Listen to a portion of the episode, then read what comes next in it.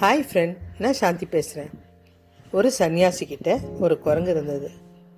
அந்த குரங்கை பற்றி அந்த நாட்டில் எல்லாருக்கும் ஒரு இஷ்டம். ஏன்னா அது அவ்வளோ திறமையான குரங்கு. அந்த சன்னியாசிக்கு பூஜைக்கு தேவையான பணிவிடையெல்லாம் செய்யும். அது மட்டும் இல்லாமல் அவருக்கு உணவெல்லாம் பரிமாறும். ஆனால் எல்லாத்துக்கும் இடையிலையும் ஒரு ரெண்டு ரெண்டு அடி வாங்கிட்டு தான் இருக்கும். இதை கேள்விப்பட்ட ஒரு அரசர் அந்த குரங்கை நம்ம பார்க்கணும். அப்படின்னு சொல்லிட்டு வராரு. அரசர் வர்றது தெரிஞ்சதுமே சன்னியாசிக்கு தெரியும். அவர் குரங்கை தான் பார்க்க வராரு. நம்மளை பார்க்க வரல அப்படின்ட்டு அந்த குரங்குக்கிட்டே பூமாலையை கொடுத்து ரெடியாக நிற்க வச்சிட்டாரு. அரசர் உள்ளே நுழைஞ்சாரு. குரங்கு ஓடி போய் அவருக்கு மாலையெல்லாம் போட்டுது. உடனே கொம்பு எடுத்து பட்டு பட்டுன்னு அடித்தார் அந்த குரங்கை. அது ஓரமாக போய் நின்றுடுச்சு அரசருக்கு மனசு கஷ்டமாயிடுச்சு. நல்லா தானே பண்ணுது? அதுக்கப்புறம் எதுக்கு இவர் அடிக்கணும்? அப்படின்னு தோணுச்சு. இருந்தாலும் வாயை திறக்கல. அப்போ தானே உள்ளே வந்தார். அதனால் நேராக உள்ளே போயிட்டார்.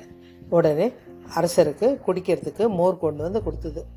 அவரும் குடித்தார் குடித்த உடனே அதுக்கப்புறம் சன்னியாசி கூட கொஞ்ச நேரம் உரையாடினார். அதுக்கப்புறம் அரசருக்கு பசி எடுத்துருச்சு. சாப்பிட்லாமா? அப்படின்னாரு.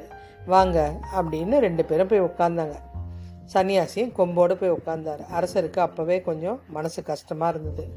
இவர் வேற ஏதாவது அடிக்க போகிறாரு அப்படின்ட்டு. அதுக்கப்புறம் குரங்கை கூப்பிட்டாரு சன்னியாசி. உடனே அது வாழையோடு வந்து அரசருக்கு இலையை போட்டுது சன்னியாசிக்கு இலையை போட்டுது ஸ்வீட் வச்சு கரெக்டாக உணவெல்லாம் பரிமாறிச்சு. கடைசியில் குழம்பெல்லாம் ஊற்றுச்சு அரசர் அதை சாப்பிட போகும்போது சன்னியாசி ரெண்டு உத கொடுத்தாரு. அரசருக்கு கோபம் வந்துருச்சு.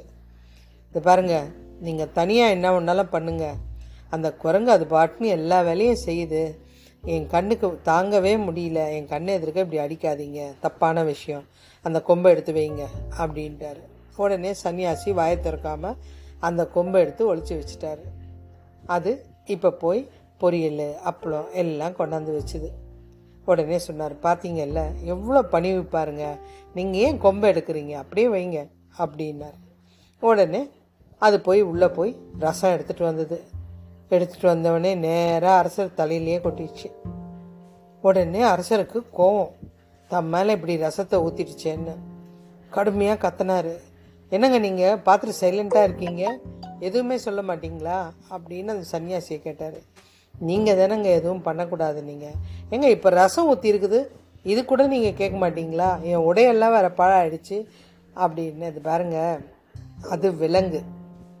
அது வந்து இப்படி தான் பண்ணோன்னு எனக்கு தெரியும். அது எல்லாம் செய்யுதேன்னு நினச்சி ஏமாந்து போய் உட்காந்துருக்க கூடாது. அடிக்கடி நம்மளும் கட்டுப்படுத்திட்டே தான் இருக்கணும். இப்போது இது பண்ணுறதுக்கு நான் இந்த கொம்பை கையில் எடுத்தேன்னா அதுக்கு பயம் இருக்கும்.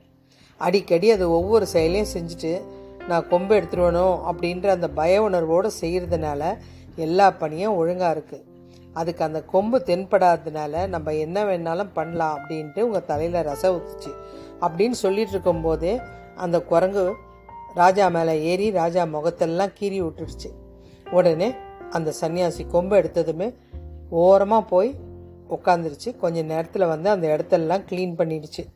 பவ்யமாக கும்பிட்டா மாதிரியே நிற்குது ராஜாவை பார்த்து.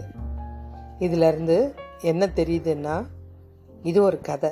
இப்படி தான் நம்ம மனசும்.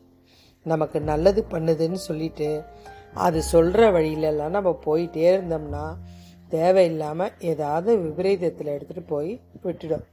அதனால் நம்ம அடிக்கடி நம்மளுடைய மனசை நம்ம சரிபார்த்து அதை கட்டுப்படுத்தி வைக்கணும்.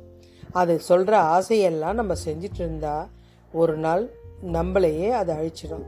தேவையில்லாத பிரச்சனை ஆகிடும் அதனால் நம்ம மனசை நம்ம கண்ட்ரோலில் வைங்க. அதை யாரும் கட்டுப்படுத்தவும் முடியாத மாதிரி பார்த்துக்கோங்க. மீண்டும் ஒரு நல்ல தலைப்பில் இணைவோம்.